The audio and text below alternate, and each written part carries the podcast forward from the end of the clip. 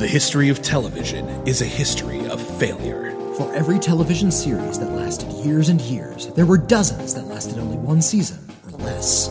But did they deserve to die? Or were they canceled too soon?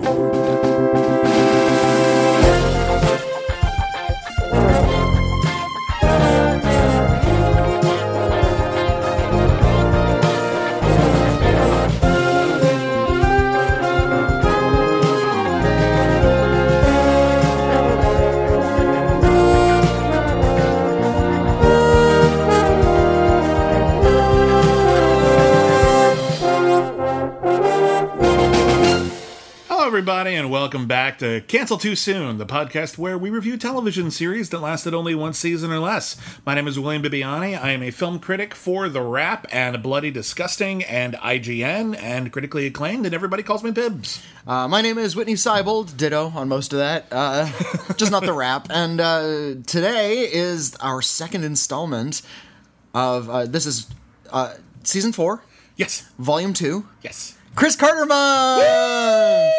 This is Chris Carter's month. He made a bunch of shows. Only one was particularly successful, and it was The X Files. Millennium did okay too. The truth is out there. If they bring back Millennium, which they'd be foolish to do because it's called Millennium, and it could only work in 1999.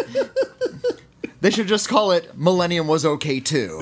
Like that's that's the name of the revival. Had some good episodes in like season three. Because technically, it wasn't like season eleven or like one of the returns. They called it X Files: The Return, right? Or or they, they Yeah. give it some sort of Mm-hmm. It was subtitle. Twin Peaks: The Return. It was X Files something something. X Files something like it. Yeah. Te- like technically, they were trying to pitch it as another show, even though it was also like season eleven. yeah, Yeah, they should just call it. Do that with Millennium. Give it a new title. Millennium was okay too. I think they should do Millennium as a period piece and just have it be like 1999. Oh, there you Everyone go. was freaking out. Like make it like just like Stranger Things like amps up the 80s. just like it do was that with eight- the late nineties. Yeah, why not? Like make it like 1999, and there was a lot of paranoia Fade- around 1999. There was fear. Fade in on the Venga Boys and.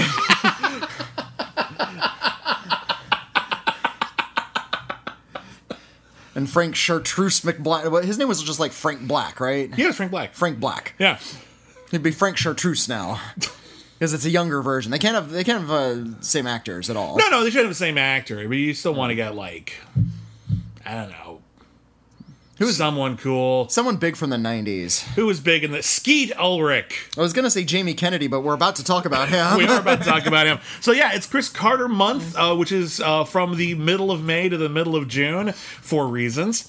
Um, and uh, yeah, Chris Carter is best known as the creator uh, slash co-creator, whatever. A lot of people worked on it of the X Files. Uh, he also worked on Millennium, which was a modest hit as well. But he did a lot of stuff that didn't take off. Last week we talked about his virtual reality series Harsh Realm, and today we're which talking was a big pile of crap. had promising ideas and just Yeah. didn't capitalize on any of them. And today we're talking about a failed pilot that he did for Amazon Prime. and it was canceled uh, because of viewers. Well, there's a couple of reasons. There, there, well, there was a a, a weird. Um, a weird new way of gauging how successful it was going to be. Yeah. and we'll get to that. Well, we we might as well talk about it now. So Amazon uh, is a is a streaming service. You- they don't just deliver stuff to your house; they also deliver movies to your TV, and they have a bunch of original programming. Some of it's more popular than the others, and like any network any entity that distributes television they have a very similar process you greenlight a pilot based on the success of that pilot you decide to make more shows you've seen pulp fiction you know how it works Amazon actually had a pretty good idea and something that networks have done before. Uh, if you have a pilot and you're not sure if you want to take it, you release it just on its own as a TV movie or a special event. If audiences respond to it, you make more. Amazon is a streaming service. They spent all this money to make all these various pilots. They decided we're going to put them all out there and we're going to just flat out tell the, the audience if you like this, watch it, click on it, share it on social media. We'll pay attention. And if you really dig it, we'll make more. Uh, the show that we're about to review was part of a whole wave of pilots that all came out the same day. These were shows like um, uh, Bosch was like the, the the notable successful one that came from this round. uh, that. Yeah, but this one didn't. That Bosch didn't come out the same day. I'm talking about the shows that came out the same day okay, as uh, the show. Uh, for example, we had The Rebels, in which a uh, woman's husband suddenly dies and she is now the owner of a pro football team. Okay. That was a comedy, obviously. Uh, there was Hard Boiled Eggheads, which was an animated series that was about two Dexter's Labs. Just two mad scientist kids who do stuff. Uh, I'll, I'll, I'll watch that. All right. there was the Joe B and Giraffe Show, which is another animated kid series uh, about a giraffe that goes missing, and like I guess it looks like a bear has to keep finding him every day. I guess it looks like a bear. None of these shows got picked up. And then uh, lastly, the Maker Shack Agency, which was a kids show uh, about a group of kids who create gadgets to help other kids at their school. Which actually sounds like kind of a fun idea. I'd be curious if you can get creative writers. That could be kind of cute. Create gadgets to help. Like, like, Yeah, like I don't know, like I need to improve. I I, I didn't watch the show, but off, off the top of my head, Hmm. oh, I'm trying out for football practice. Okay, we'll invent you a gadget that helps you like learn football better. Okay. and it could be you know just Yeah. that could be fun and it was live action and you know, that, that sounds pretty amazing, actually. that could be Yeah. a fun show. I didn't watch it. Man, I don't know if it's still available. Maybe we'll cover it someday and cancel too soon because it only had one pilot. But the idea sounds neat. Uh, the most promising show that came out of that crop on February 6th, 2014, was a mysterious new mystery, mystery, mystery, mystery. another new, a lo- not a lost rip off at all. Not in any way, shape, or form. It's a little show called The After. Help! I need your help! A lot of people here need help. There is an official trapped in a parking garage just over there with a group of other people. Is he hurt? She knows she's not hurt, but she needs your assistance. They all need. The officer's in trouble here on the street. Officer's down. Can you tell me what happened? Nobody knows what's happened. Nobody knows how many are affected or how widespread this whole mess is.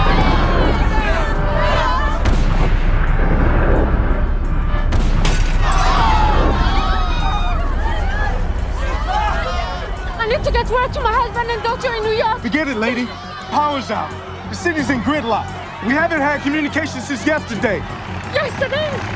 What do you mean?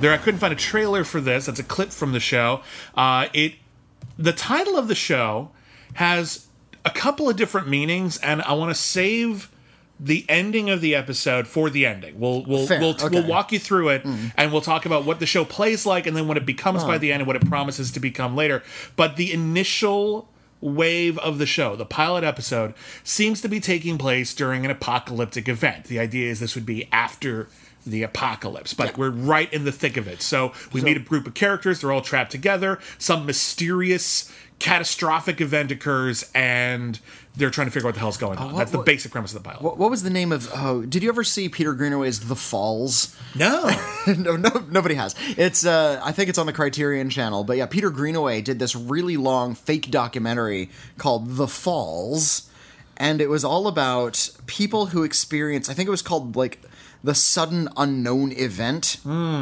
And yeah, it was like some, and they didn't know what it was. Just like something happened in their minds, and they were suddenly like transformed into like hobbyists or obsessives. It like had ruined their life some way. Yeah. and it affects so many people that he interviewed only the people whose last names started with F A L L S, the Falls. wow And it's yeah, it's like this four-hour documentary, and it's all fake.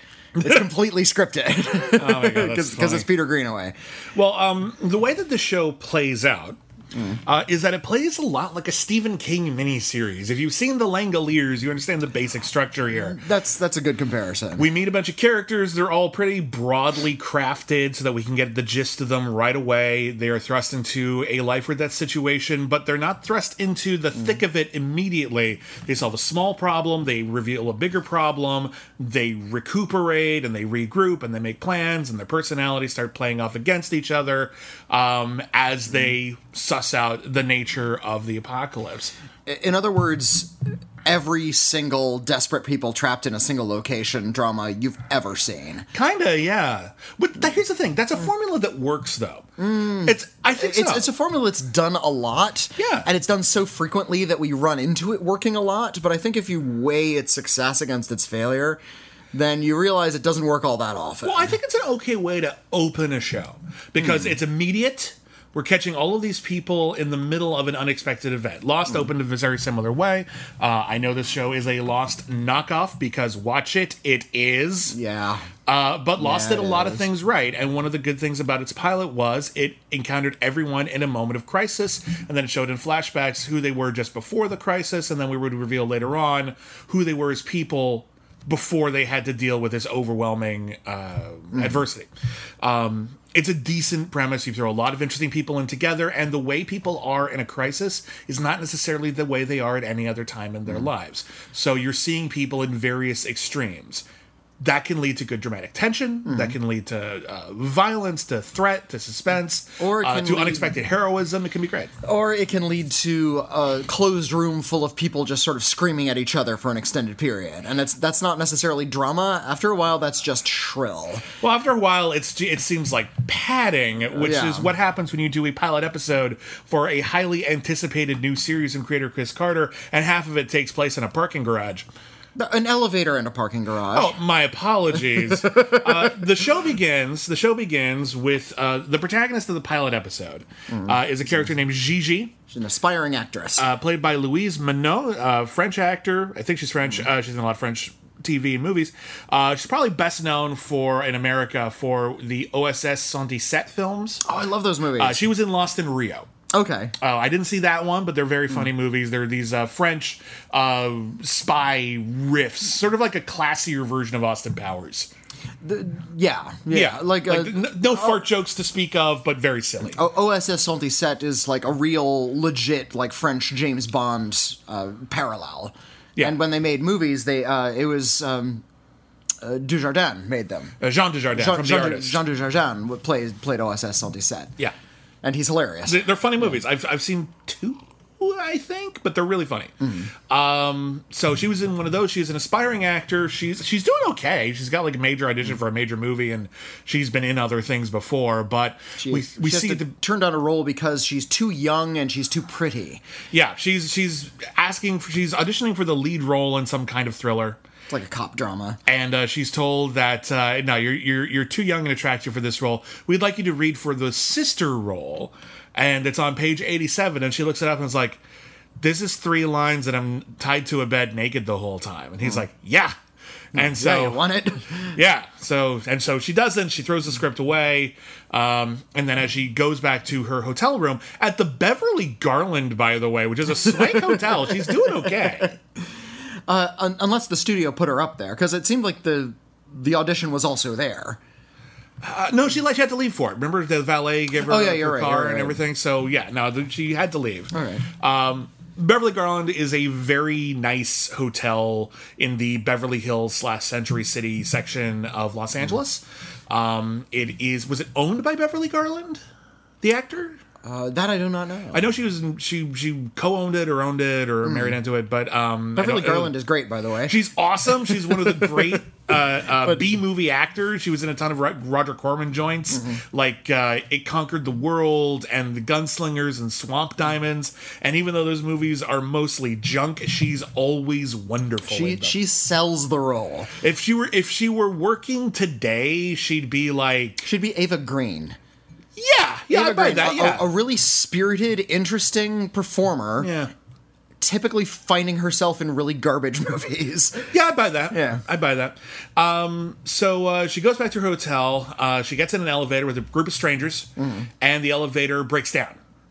And no one's getting reception because, of course, they're not. The call box And, yeah, isn't so- working. So, here's our cast. We have uh, police officer. Mm-hmm. She, she's sort of the leader. I I found. well, she as a police officer, that's the Uh, her role she name, O- assumes. Officer Munoz, played by uh, Hyena Lee Ortiz. uh, from uh, Mm. Rosewood shooter in Station 19.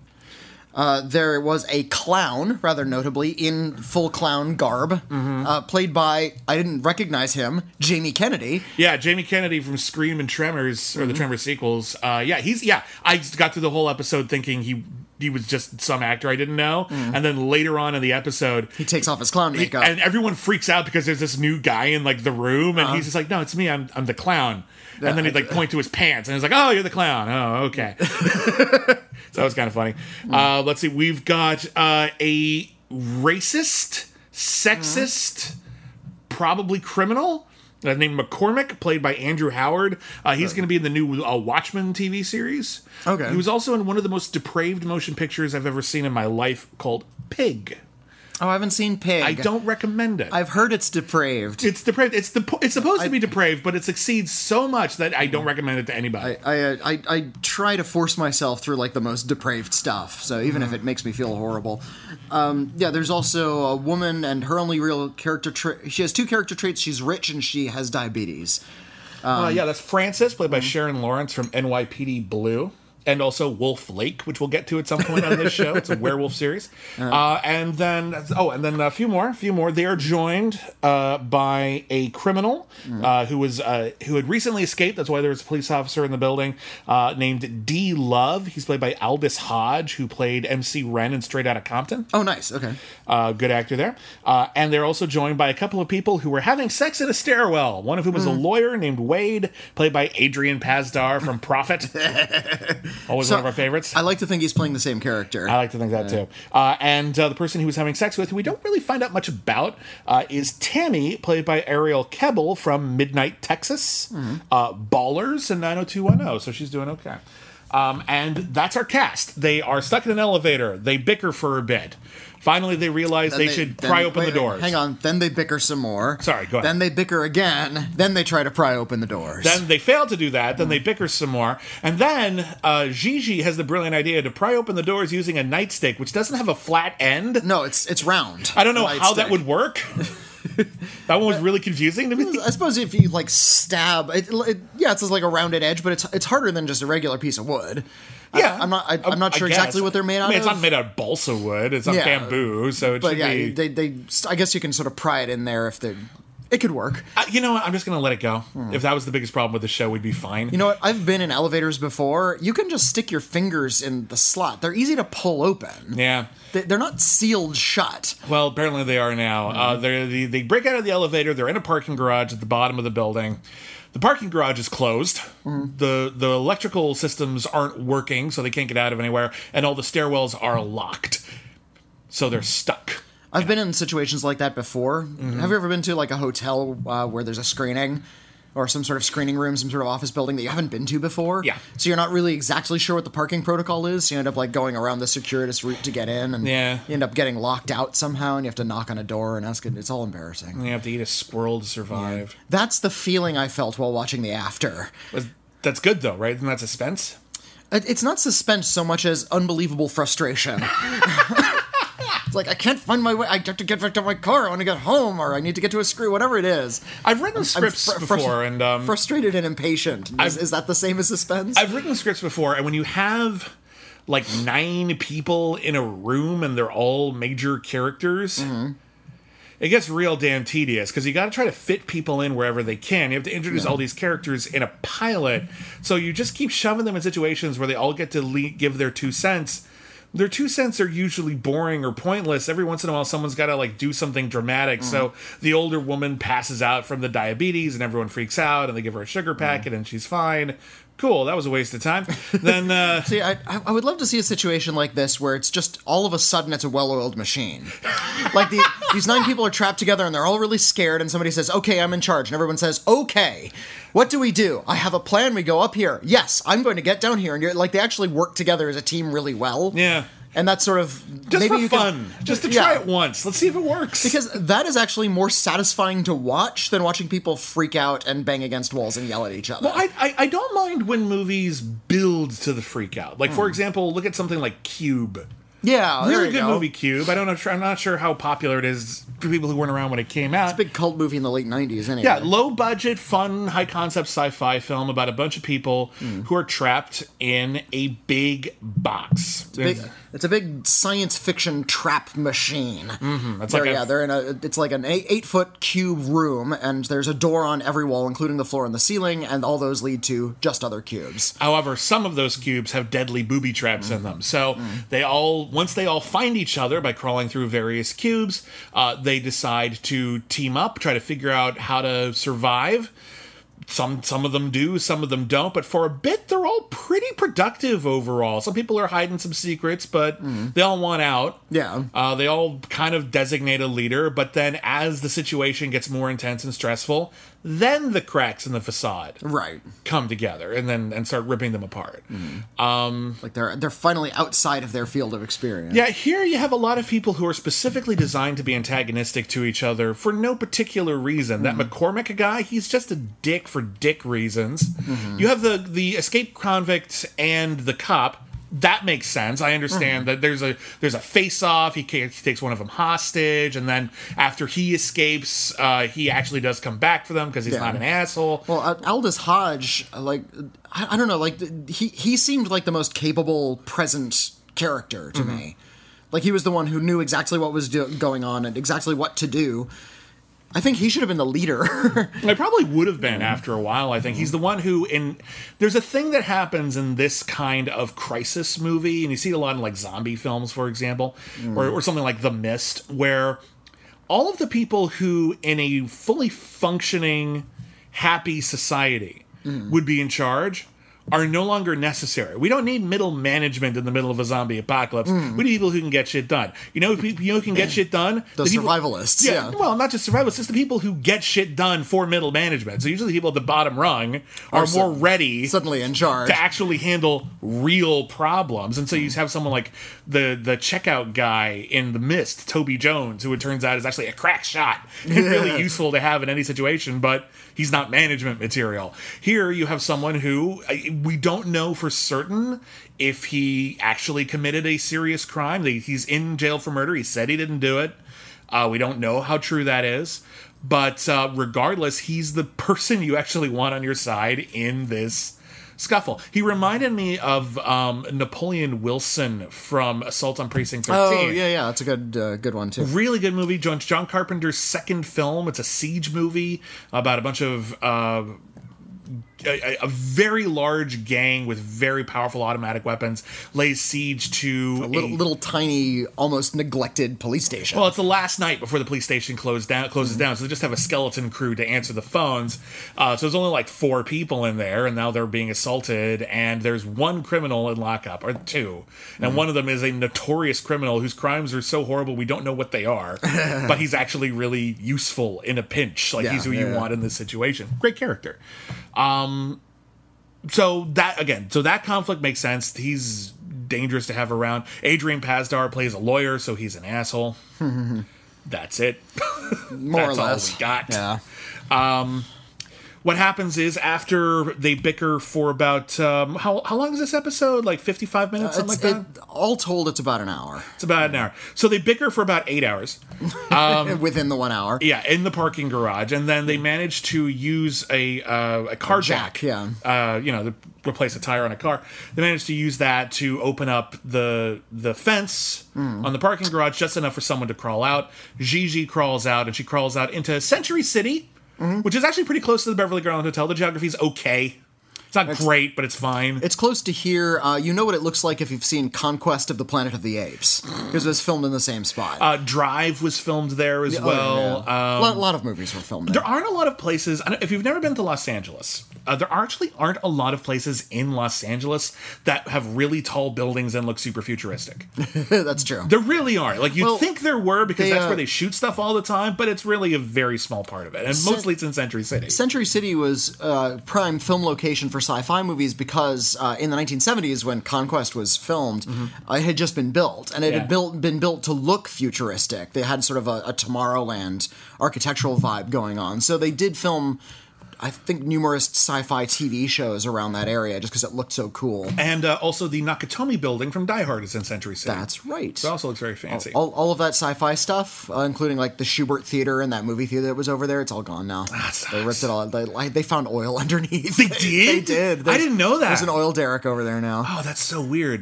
That's probably not safe.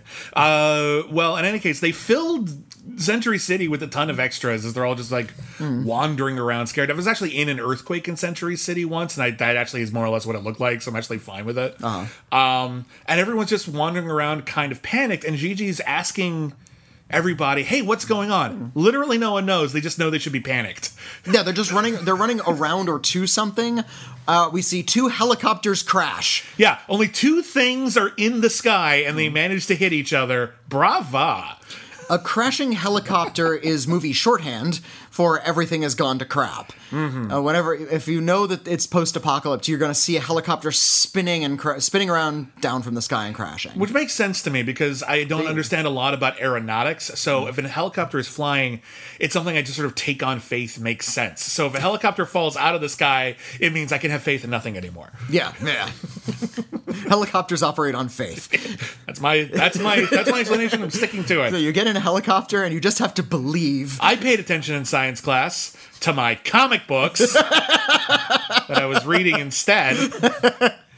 Um, D- oh, did you ever do? Did you ever put a comic book inside your textbook? Like open the course. textbook and then put an open comic book inside it. Yes. God, you were I was such a cliche. I was a person. Yeah, that's true. We did that. Well, I, I kept my dirty magazines under the mattress, so uh, there's there's only so many places an adolescent mind can think of to hide smut. There's a um, what was that terrible Disney comedy about an astronaut who wound up in King Arthur's court?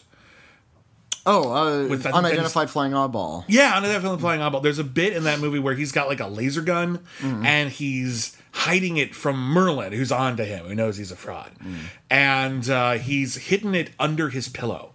And Merlin's searching his room trying to find his mysterious technology, and finally he finds another pillow. Like, my God, that genius! It's under the pillow this whole time. first person to ever do that. I don't know. That was kind of funny. All right. Uh, anyway, Gigi understands that the world is in a panic. None of the phones work. Everyone's freaked out. She can't figure out what the hell is actually going on. There's someone says something kind of weird, which is we haven't been able to reach anyone on the phone since yesterday, which is When- weird because They were only in the elevator for like a couple hours, at mo- like an hour at most. Yeah, like seriously, it's it's it's been an hour. Like let's say that. So it's very very confusing. She wanders back to the Beverly Garland Hotel. Uh, she runs into Mitch Pileggi doing a little cameo for his old pal Chris Carter. Mitch plays a security guard who's telling everyone to evacuate, but Gigi pays him money because she wants to go get her phone, which she left in the hotel because she, she has has a to- husband and daughter. Call, call her family. Yeah. Uh, she can't reach her family, but at least she has the pictures on there. And of course, that dies later in the episode. And it's sad. Maybe we should have actual photographs because the apocalypse is coming and we're going to regret not having our phones. It happened in Anna the Apocalypse as well. it's dangerous. Mm. Um, Gigi finds her gumption. She has a fake gun that she used for her audition, and, she, uses she- it to force Mitch Pileggi to open doors for her because in she's fact, like, re- repeating dialogue from her sides from her audition earlier. which is cute. That's Um, cute. Mm. And I appreciate. I, I mean, that it's it's a it should play as a comic moment, but this is Chris Carter, so everything's deathly serious. Yeah. everything is violent, and you're supposed to be really off balance the whole time. Yeah. Um, she gets her phone. She loads up her suitcases with stuff from the minibar, which I thought was a fun touch. And then she rolls it down into uh, the parking garage and just says, You guys are safer here. Just take these cans, take these sodas and enjoy and live your lives in the parking garage, which is an intensely stupid thing to do. Um, so uh, then it turns out that the criminal who had escaped earlier, Hmm. he actually shows back up in a stolen ambulance and like rams the gate and saves everybody. And they, they start to drive away, and the, they are mobbed. Mm-hmm. They instant, and they try. People say, "You are no fireman," and you know the diabetic lady gets her medicine. Everybody gets patched up in the back, while on the outside, everybody starts to try to roll the ambulance. yeah, because reasons. Yeah, the- they What do you have just say- against ambulances? What are you doing? You all have cars. You're What no do you- fireman. You're right. I'm trying to get out. There are cars everywhere. Just steal one for God's sake. That's what we did. Man up. Hmm. Um, I, I would learn how to hotwire our car pretty fast. wouldn't you? Wouldn't that Hmm. be fun? I worry sometimes that the apocalypse is going to come, and I have not developed enough skills. Like p- pop, apocalypse survival like hot skills. wiring a car. I don't know how to do that. Um, I don't know. Like I, I the only I've never started a fire using only twigs. Oh, yeah? And the only like Never a Boy Scout. no, and it was never a Boy Scout. So, but I did see Castaway. So you know you have to like crap like crack it open so oxygen can get through. You have, well, you have to make sure it's dry. Yes. Mm-hmm. You have to start with very small bits, shavings if you can, little tiny bits of crushed up leaves. Um, good way to do it. Put a notch in a log. Get another stick. Uh, make sort of like a makeshift bow. If you Mm-hmm. have a string, like a shoelace or something, you wrap it around the stick, and that way you can sort of move your uh, your hand back and forth on the bow, like you're bowing a cello. And the stick you're holding will be spinning back and forth really fast against the little notch you made in the log. And that creates way more friction than just rubbing sticks together. If the world ends, I hope you're with me, buddy. I was I was just a Boy Scout. Well, we I all hope know you're that- with a Boy Scout. we, we only live like 100 yards away from each other, so I hope. Uh, oh, that's true. I'm just going to walk over. There, there is like razor wire between our buildings, unfortunately. well, yeah, I have to walk around. yeah, well, it's true. I have to walk around the block. We live on opposite ends of a block, but one of the blocks is a dead end, and there's razor wire because Hmm. it's also near a strip club. Yeah, and they, they didn't want people just sort of walking in and out of the parking lot of the strip club, so they put up this big fence with razor wire. LA is real swank, everybody. Just want to throw Yeah, that we, out we live in there. a really glamorous area. we live here for the glitz. So uh, they end up going to uh, Francis's house. Francis is the Hmm. diabetic lady. Turns out she's rich as fuck. Yeah, she She's lives got in like a, a- mansion, like a a- Hmm. hundred million dollar mansion, giant. They like open the they like crash open the gate with the ambulance because that's all ambulances are good for in this in this universe. Um, and then it takes them a while to reach the house. Yeah, I have to drive all the way up the, the driveway. Uh, and of course, there's no electricity, there's no cell, there's no reception or anything. Hmm. The refrigerator's broken, so they're just eating all the food because it's gonna go bad anyhow. Yeah. There is a completely pointless and gratuitous nude scene. we should we should add that this since this was an Amazon production, they weren't beholden to the network censor rules. So this was the first Chris Carter product where there was like violence and cussing and Mm-hmm. as you just mentioned nudity. Uh, well, there was a little cussing in the X Files movie, at least the first one. I don't remember if there was in the second one. He said the word shitstorm Yeah, okay. in the X-Files movie. That's as as blue as it got. Right, but here, yeah, here there's panic. There's it's not particularly violent. The Mm. probably could have gotten there, but yeah, there is a completely unnecessary, gratuitous sex scene, uh, not sex scene, uh, nude scene uh, with Ariel Kebble, where she decides to strip completely nude while amongst strangers and uh, swim in Mm. Well, she- Francis's pool. She well, I mean, she was there with her boyfriend, so you know, Mm-hmm. at least she knew one guy. She did, but she also knew that there was at least like one criminal, one racist slash sexist monster, Mm-hmm. Yeah. a clown. I'm not getting naked around a clown. Well, the clown seemed the most gentle. That's true. And in fact, yeah, he he was sort of the meek character. He's the one who's uh, uh, who was the, the name of the meek character on Lost? Hurley. Hurley. Yeah, he was the He Hurley. was- he was the Hurley, the, yeah. funny, nice everyman There you kind go. of dude. Um, Yeah. They try to figure out what's going on. They find that they're all the the big clue. Mm. All of them have the same birthday. They were born different years, but they were all born on March 7th, which is an odd coincidence. Mm-hmm. Probably not a coincidence. Um, And I was, I was working through the uh, the numerology. Like, is there something about three seven or seven three or thirty seven and and you know three plus seven is ten? D- There's nothing. There's no numerology attached to the number thirty seven. I mean, hold on. I'm going to look. Oh, here's Uh, apart from the movie Clerks, I'm gonna look up March seventh on Wikipedia. see if there was any sig- any significant things about March seventh. Yeah, Oh, maybe it was like yeah. There's like some biblical lore that like that's the date of the creation of the world or something. Mm. Significant things on March seventh. March seventh. Wikipedia is the sixty sixth day of the year. Okay, Sixty seven in leap years. sixty six six.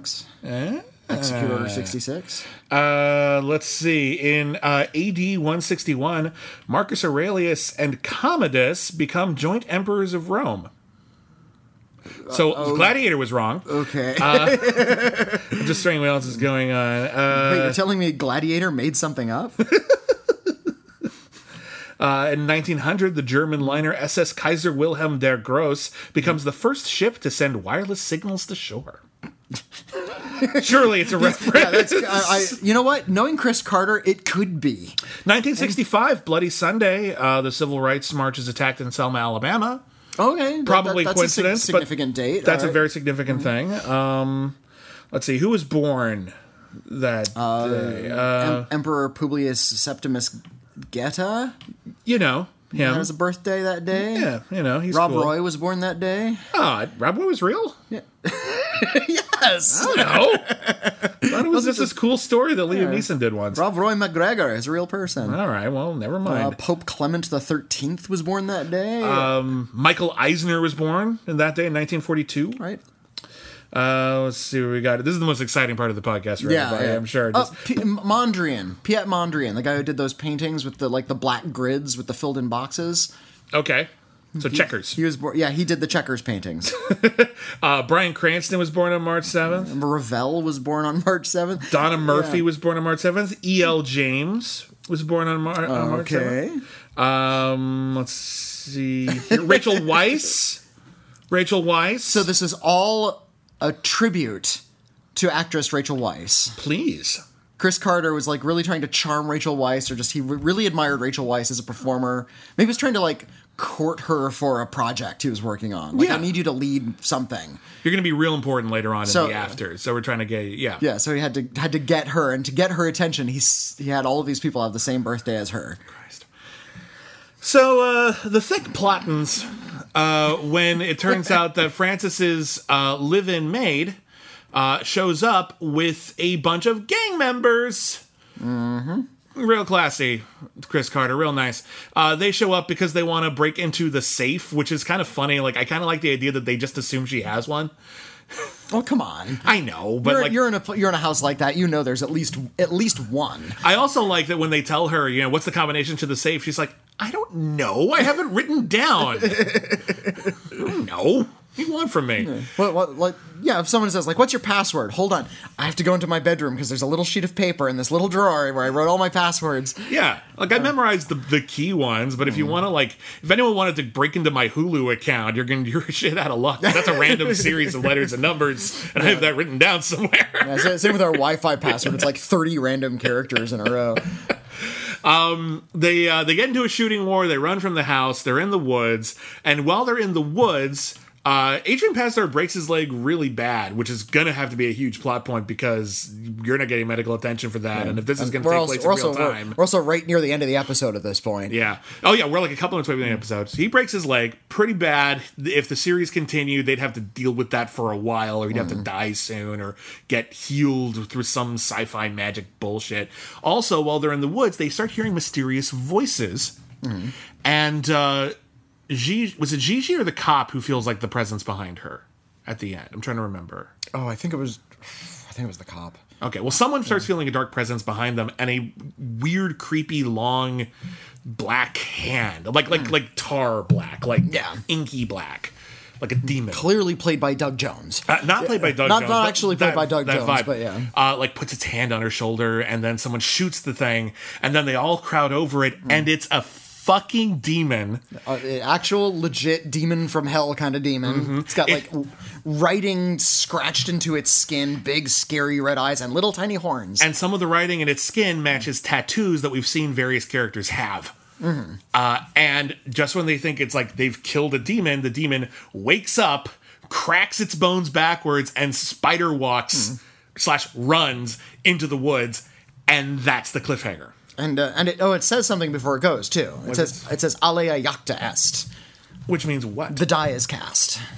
It's a famous Latin phrase. okay. It's attributed to Caesar. So the twist, it turns out, is that this isn't about after the apocalypse. The show takes place in hell. That's the idea. That was the Okay. twist. That was Chris Carter said that.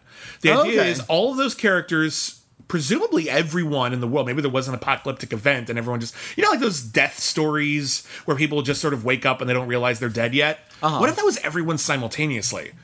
That would probably Alright. like there's this huge influx in hell.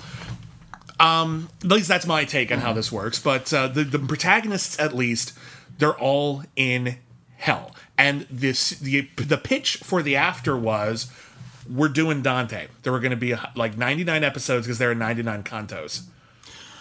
Oh God. Yeah. That's either brilliant or like the most pretentious crap I've ever heard. Right. so presumably we're going to have this sort of lost motif where all of these characters, even the really nice ones, we're going to find out why they're in hell. Mm-hmm. Okay. Which means they probably did something pretty bad, unless we're going with that version of hell where. y- You know, like literally everything is then the Bible says is a sin is a sin. So if you ever had shrimp, you're going to hell anyway. So like, there's going to be like this like flashback to that McCormick guy where we found out he killed a bunch of people and But- doesn't then care he, about it. And then he went to the Sizzler, and that's what got him. No, I just think that's what like that's what Jamie Kennedy's character did. Like he just Oh, Okay. he just he just loved Red Lobster, so he's going to hell. All right. Well, uh, if they're in hell, okay, maybe maybe that's why uh, all those like elongated scenes of people being trapped in a parking lot was so were so unbearable Mm-hmm. because that's what hell is like. No, it's like Sartre's no exit. You're you're stuck Hell in is a other room. people, yeah. yeah. you're stuck in a room with a bunch of really crappy people, and that's it. What more? What more do you Mm. need? People torture each other enough. Uh, the whole show shouldn't have felt like torture. No. Uh, which it, it- that's a joke that just sort of got tossed underhand to me in the mid sentence, but it's really not that bad. But yeah, I think this show. I think the overall premise of setting a show in hell is kind of neat, and if you base it on Dante, then the premise is you can get out of hell. well, yeah. You can um, walk through hell. It's insanely hard, but like wa- you God walk- isn't so unforgiving that it's impossible to get out of hell. You have to work your ass off for it, though. Well, and that's what Purgatorio is about. It's Yeah. you know climbing the tower up to uh, divinity, but that takes just as much time. It's the the area where you cleanse yourself. I assume people know. I Contemplate, assume yeah. people know what Dante uh, Dante's people know trilogy- the Divine Comedy, But just yeah. real, real, real fast. Uh, uh, old, very, very old. Like not not recently. You wouldn't know him. Fourteenth century Italian. He's not on Facebook. Um, poet- poetic masterpiece. Dante Alighieri. Yeah, he wrote uh, uh, a an epic poem about hell, purgatory, and heaven, Hmm. uh, aka paradise. In, Inferno, Purgatorio, and Paradiso. um, which has a lot of insights about the human condition. There's also a ton of in jokes about famous people of the era, and like if you don't do the reading, if you don't read the footnotes, you'll have no idea why something's funny. Hmm. It's called the Divine Comedy. It's not really hilarious, but it ends well. and Oh, That's and the point. Uh, the Divine Comedy, if you take it as sort of like a media studies piece, kind of gave us our modern image of what we think of as hell in the modern day. Yeah. uh, That comes from like that it's a cave underground. That that's something that came from Dante. Yeah. and that heaven is up in the sky. That is also something that came from Dante. Everyone's getting ironically eh, ironic punishments based Hmm. on their various sins. their You go- heads are turned backwards or Mm-hmm. you know, and uh, I forgot who the three main sinners were, but as you go closer and closer into the very center of hell, Oh, it's uh, Judas and it's uh, Brutus because Julius Um, Bru- Caesar was a right, big Brutus, deal. And then I want to say it was Cassius. Th- they were all um, betrayers is the point Yeah. betrayal is like the ultimate sin betrayal That's- of the, of the great divinities and um, yeah d- satan himself is like half frozen in the middle of this gigantic frozen lake and he has like three uh, like of the most damned people like in his mouth Uh, it's Judas, Brutus, and Cassius. Cassie, yeah, okay So, so only I remember, I remember Judas. for whatever reason, Dante was really, really mad at the people who betrayed Caesar. Like he couldn't be bothered to think of a third betrayer. It's like That's what two Brutus Caesar said. betrayers and one Jesus Well, you, know, betrayer. you know what? It, if if you read the Divine Comedy, it's all about symmetry. You know, every all the cantos have a certain amount of lines. It's all very in- incredibly meticulously structured. Yeah. it's actually one of the best pieces of literature ever written. Uh, yeah, I encourage you to read it. no, you should. It's great. it's but yeah. it, it, it's it's a thick read. Like it's not a it's not an airplane novel. Yeah. Like you're And gonna have to there's- delve, but it's worth it. Here, here's something from the Divine Comedy that I appreciated, and if they were playing with this with the after, then it would have made a lot of sense. Uh, Dante, while he's touring hell, sees the damned souls of people who are still alive. Yeah. Like your soul can be in hell even while before you're dead. You can do something so terrible that you're already like pre-damned. So they just grab your soul right away, and you're just wandering the earth being evil as fuck. Insert commentary here about people we don't have to mention. Uh, but uh, there's a lot of there's a lot of evil people out there. Um, so yeah, the the the after was an ambitious series that was going to take us through the afterlife, and it had a big twist Mm. episode. And I got to tell you, neat, neat idea. a neat idea. I wish they put it in the show because Right? they, they give us this big cliffhanger. They see this creature. Okay, it looks like a demon, but it could be an alien. Of course, it speaks Latin. Okay, it's a demon. It could be an alien who speaks Latin. We accept that they speak English sometimes. Why not Latin? It's like Uh, I suppose so. Listen, listen, Oh. listen, people of Earth. We took Latin because we were told it was the key to all Romance languages. you know, As like somebody- your teacher in high school told you, and it as doesn't somebody, actually uh, pan out very well. Somebody who took six years of Latin, that's particularly hilarious. um, okay, so there's a demon, and okay, there's some big apocalyptic event. They don't define what it is, and that's really frustrating. Yeah. If if it's just people in panic mode the entire time, they're trapped in a van, they're trapped in a house, they're trapped in an elevator, they're just sort of yelling at each other this whole time, and we don't know what's going on. You can only sustain that mystery for so long. Yeah. And they finally give us what the mystery is. Okay, there's a demon. My first instinct is not they're in hell, because there hasn't been any kind of weird apart from their shared birthdays, there hasn't been anything weird or supernatural up to that point. Oh, Hmm. and, and also the one mention of time being a little bit out of joint. Like we've had we haven't had power since yesterday, Right. which feels like bad writing to me more than some sort of new mystery. Well, I thought what was going to ha- my interpretation once I figured out the hell thing, once the Mm. hell thing became apparent, was that um, all of these people are probably in hell, Mm. uh, and all of them are probably experiencing it differently because hell is different for different people. Mm. Um, all of these people who were born on the same day have some sort of bullshit, you know, astronomical Zodiac thing, some yeah. sort of connection. You know, they're all like they're f- hell filed them by birthday. Not by year, but by date. Well, Well, if- because it's hell. Of course, the bureaucracy is stupid. Like, can you imagine doing the paperwork in hell? That would suck.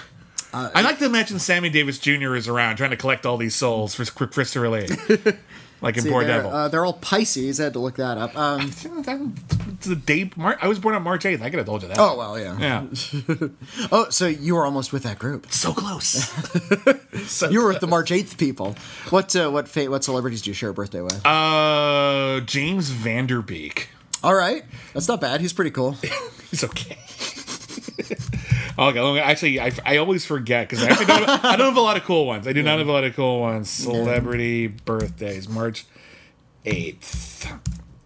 So I got looking up celebrity birthdays. This is, welcome to cancel too soon. Look, folks. it's We're gonna a- look up celebrity look, birthdays. It's, it's a pilot episode. We have to fill time. celebrity birthdays. Florence Henderson.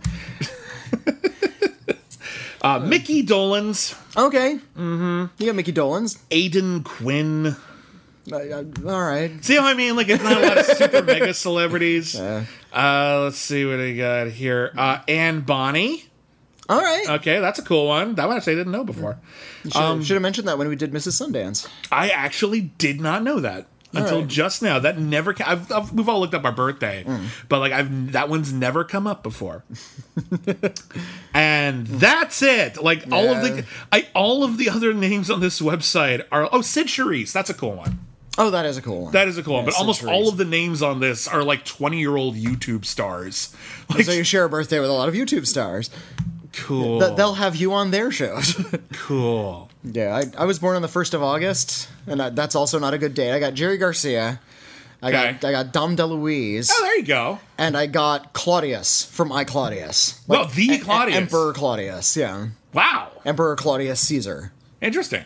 Th- those and that's it. That's Can you kind of it imagine for me. Dom DeLuise playing Claudius and I Claudius? Uh, now I wish that had happened. you wish that had happened. Dom, Dom DeLuise has has has departed this world, but uh, Somewhere in heaven, he's playing Claudius. he's playing Claudius. I really do love the idea of setting Mm. like a story in hell, and the idea that after after like you know we've we've you know popped the seal on the premise, and they're they take them an episode or two to f- completely be convinced they're in hell. Uh-huh. I want to see them actually like go through hell and meet people who are in hell. Yeah, Like that would be cool. Like there's so much I would love to see this show do. Um, one of the problems with this show, this show actually did okay, and initially Amazon was going to take it to series. Okay. Then a few months later, they decided not to. And apparently, there were a couple of reasons. One, mad expensive. Chris Carter was not making it cheap. Chris Carter wanted to make Oh, which like is- million dollar episodes. which is so odd because so much of it takes place in an elevator and a parking structure. They spent all that money on like animating a bunch of extras in Century City Mm-hmm. or gathering up all those extras. Either way, it's expensive to do. well, the first And season then they had to shoot in his like rich buddy's house. probably his house. Might, it might have been his house. I would have done it in my house if I was Chris Carter and had X Files money. Um, the first season apparently would have had eight episodes uh, released in two hour installments. Uh, so it would have been pretty epic in feel. Um, and uh, yeah, yeah. And apparently the other problem was even though if we wanted to do 99 episodes and it was mega ambitious, he didn't have a series Bible. He wanted to oh, that's a that's that's he death. wanted to, he wanted to find the show as it went along. And let me tell you something. Look, one, I don't care if one you're Chris. show, one show has been able to do that, and it was called Twin Peaks, where he didn't know where it was going to go. Yeah. And David Lynch was pitching the ideas to like studio executives, and they said, "Oh, that's great," and they had all these questions for him. Said, "Oh, well, what about this character? What happens to her?" And David Lynch would always answer with a, "Well, that's a good question."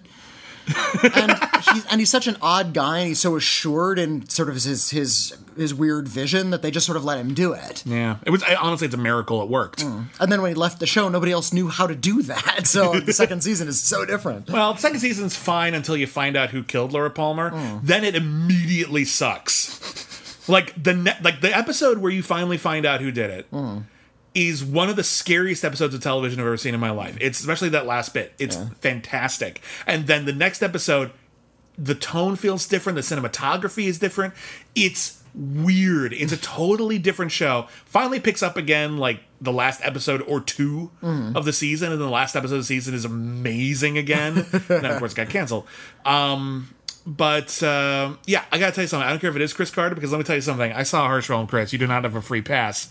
Uh, you want to spend how much on a show that you're loosely basing off of Dante, but other than that, have no plan for? Hmm. No. Well, especially if I'm you not giving you money for that. if you only have eight episodes and they're two hour episodes, you better have a bloody plan. yeah. Well, no. Apparently, he did uh, put together the pilot, the the first season. Okay. But still, you're, you were, he's asking you to commit for an entire series. Hmm. So if you're not sure you're going to want to do that, um, uh, qu- here's a quote from Chris Carter. Hmm. It was a hard sell, and it would have been an investment for them if they were going to do eight episodes, costing forty million dollars. He wants forty million dollars for eight episodes of television. And That's a I- I- lot. I, feel like Netflix would do that because Netflix just will throw money around. They don't care. There's a great uh, joke on South Park where someone called Netflix and the receptionist says, "Hey, this is I'm sorry, uh, gre- hello, this is Netflix. You've been greenlit. Yeah. Just throw money at anything." And then, uh, but, appa- don't look how much in the hole that company is. but apparently they don't want to renew anything because adding new content to like old like links, Mm-hmm. like oh, there's a new season of Orange Is the New Black. You're not going to get new people watching that, so Mm-hmm. they don't care so much about renewing stuff anymore. is getting a new audience they each just time. want the yeah. new stuff, which is a terrible way to do tel ongoing television. If you want to do ongoing television, Or, or well, if you just want to do a bunch of miniseries, then you're gold Well, what we need to do at some point is a Netflix month. uh, for sure. We've done a Netflix show or two, but we need to do like a whole month because they've started to really cancel a whole bunch of stuff. really, really pair the tree, as it were. Uh, however, the uh, chief over at Amazon, Roy Price, This is Uh, Chris Carter again. no, no, this is the guy from Amazon. All right. Hmm. Roy Price said this. Um, he said it wasn't the money; it was a tough concept and hard to crack. So Okay. just it was it was more creatively. It was just you Hmm. know a, a tricky show. there's not enough. Well, I guess we can answer the question right now. Was the after canceled too soon? Was it? No. Um, I think there's not enough promise here. Everything Not in you, the pilot. Everything you told me is kind of cool. Yeah. None of that's in the show. Yeah. The show is about a bunch of people bickering, and then there's a demon at the end, and that's not tantalizing enough for me to want to watch the next episode. I'm still like, if if that was the first half of a two-hour pilot, and I knew there was like I was going to figure out what that demon was and a little bit more about the premise, then maybe. But if this is your pilot, no, I ca- you, Mm-hmm. this- you, you screwed it up. You- you- you totally didn't did. give You- me enough information. You didn't tell us what the show was gonna be. Yeah. You focused on the gotcha, but you The didn't go- focus on what are we d- make us make us excited to see the next episode, not because the mystery will continue, but because we want to see more of what you showed us. And And the- that's the trick to a pilot episode. they, they focused uh, too much on the characters as well, and, the, the problem characters was are thin. The characters are thin. The, th this feels a lot like uh, an acting exercise, like an acting school exercise. It feels you're- like a bad Stephen King miniseries. I, Like, I picked yeah. the Langoliers for a reason. yeah, well, like uh, they put like a bunch of actors in a room and they've chosen their own character, and it's like one of those improv exercises where you have to guess like what the other person is playing.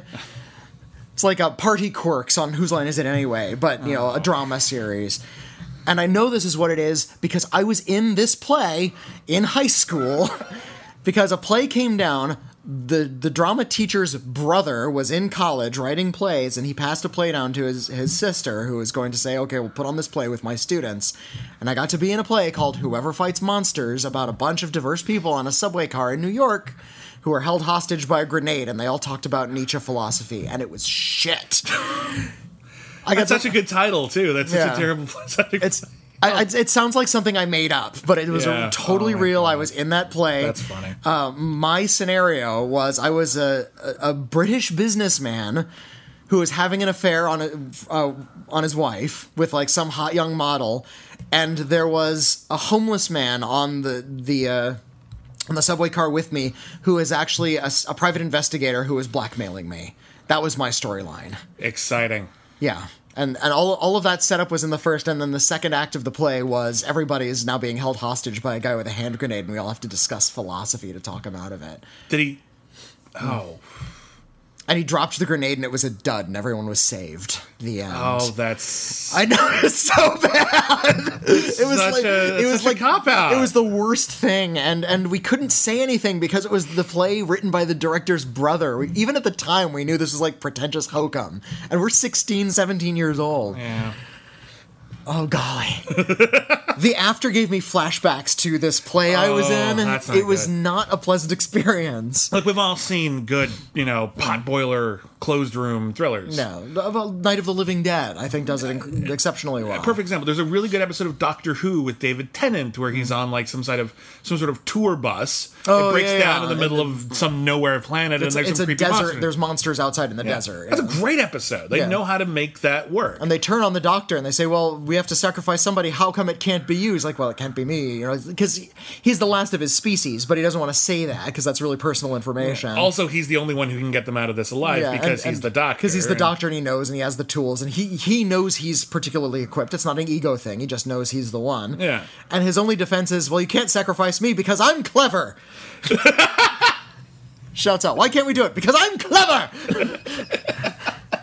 That's all he says. Sometimes I wish we were watching Doctor Who instead. Par- particularly like 2005 through the beginning of Matt Smith, like those I years. like Matt Smith more than you do. Oh, okay. Well, I, I lost interest in Matt. Like the first Matt Smith season, I watched it, but it wasn't as good as the, Matt's- the Eccleston David Tennant era that Matt I Smith watched. had great highlights, and I think he was always a good doctor, even when his episodes sucked. Okay, yeah, I he, think- well, he was fine. I don't have any yeah. problems with him. I think It's just- Capaldi was a real mixed bag, but that's another one where the good episodes were amazing. I actually haven't seen the new season yet. okay, I'm really yeah, I bummed out. haven't, haven't seen any. I, I, had, like to, I I said- had to lose cable for money reasons. Oh, I'm so sorry. Um, I, I I lost interest in Doctor. Who. There's only so many times you can threaten the universe before I'm kind of bored. No, it's, it's always a concern because I live there.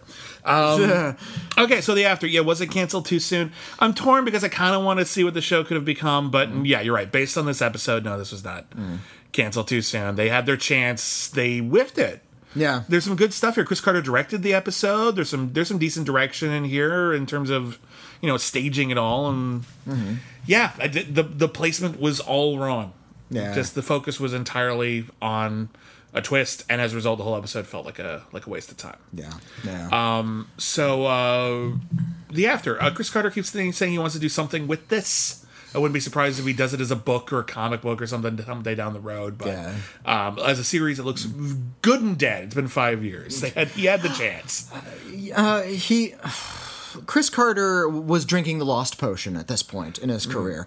Now, he predated Lost. He created that sort of arc long mystery and codified it in the 1990s. And Lost changed the rules. So when Chris Carter wanted to come back, he couldn't do his old shtick anymore. It was dated at that point. I actually appreciated that he was mixing it up, and I Yeah, think well- in principle the setup was perfectly okay for a Lost knockoff. Like it Hmm. got I understand what made Lost structurally work. He just didn't introduce the premise. exactly. Yeah. Well, and I think he didn't. He probably watched Lost and didn't quite understand the appeal 100%. Like, he, he understood the structure, he understood that it was popular, but it's not something he's interested in.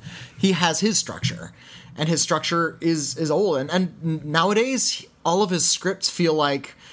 Like a genial old guy who smokes a lot of weed. Oh my God. Some of Uh, like, his scripts like for the, the the, X-Files Oh the new reboot are- X Files re- like seasons are, are so like yeah man what if mushrooms and it's like There, a lot of them were death. Every time, every time they started doing mythology episodes in the new X Files, I got so depressed. There's a couple good monster episodes in there, but man, the actual like What I appreciate is the rela- the relationship between Mulder and Scully is now they're just sort of like an old married couple. That's that's a pretty good dynamic. I'm fine with that. and I think that's more Duchovny and Anderson. They've worked together so long, they understand that dynamic. yeah. But yeah, golly, Chris Carter is just he needs to do he needs to do a comedy. is what he needs to do. That'd be fine with that. Actually, he needs to do a sitcom, which he tried at one point, And we're- I was segueing straight to it. Nice, because we're going to track that down. However, uh, that would be the end of Chris Carter Month. Provided we can find every episode, we're going to work on that. However, next time on Cancel Too Soon, we're celebrating our 150th episode, Woo! not including all Our the s- Patreon exclusives. Our sesquicentennial. Woo! Good, good vocabulary word. uh, and as a result, you know, like on the on the fifties, we Uh-huh. try to whip out one of the ones that everyone's super excited for, and they always ask us about. And one of the shows that everyone always asks us about all the damn time. We've been saying we've been getting to it forever. Hmm. So we're gonna do the Lone Gunman. Yay! The Lone Gunman, who were popular supporting characters on The X Files and got their own short lived spin off series. I think it was a mid season replacement, if memory serves. Um, and uh, yeah, lasted one season. We're going to talk about that next week on Canceled Too Soon, and we hope you join us for that. Uh, don't forget, you can follow us on Twitter at CanceledCast. I'm at William Bibiani. I'm at Whitney Seibold. We have a Patreon. It's patreon.com slash critic acclaim. It's the Patreon for all of our various podcasts. Cancel Too Soon, Critically Acclaimed, The Two Shot. We have a whole bunch of Patreon exclusive podcasts. The Cancel Too Soon Monthly Movie. Where we review TV movies and miniseries and specials. Uh, there's Only the Best. We review every single nominee for Best Picture at the Academy Awards in order.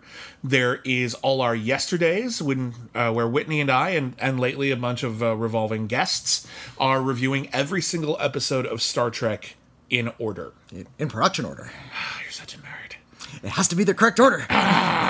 I, I'm the tricky. I get to dictate. He, he does, actually. All Our Yesterdays is all Whitney's baby, but I love being part of it, so it's, it's a lot of Th- fun. Thanks, thanks for coming on, on this nerdy journey. and we have uh, commentary tracks for various films as well uh, so stop on by we got some cool stuff over at patreon.com slash critic acclaim if you're already subscribing thank you very very much if you can't afford to subscribe leave us a review on itunes wherever you find us tell a friend really helps us find an audience and grow and you know stay in business basically uh, so thank you everybody for listening thank you for enjoying chris carter month with us and we will see you next time for the lone gunman uh, and that's a wrap see you next season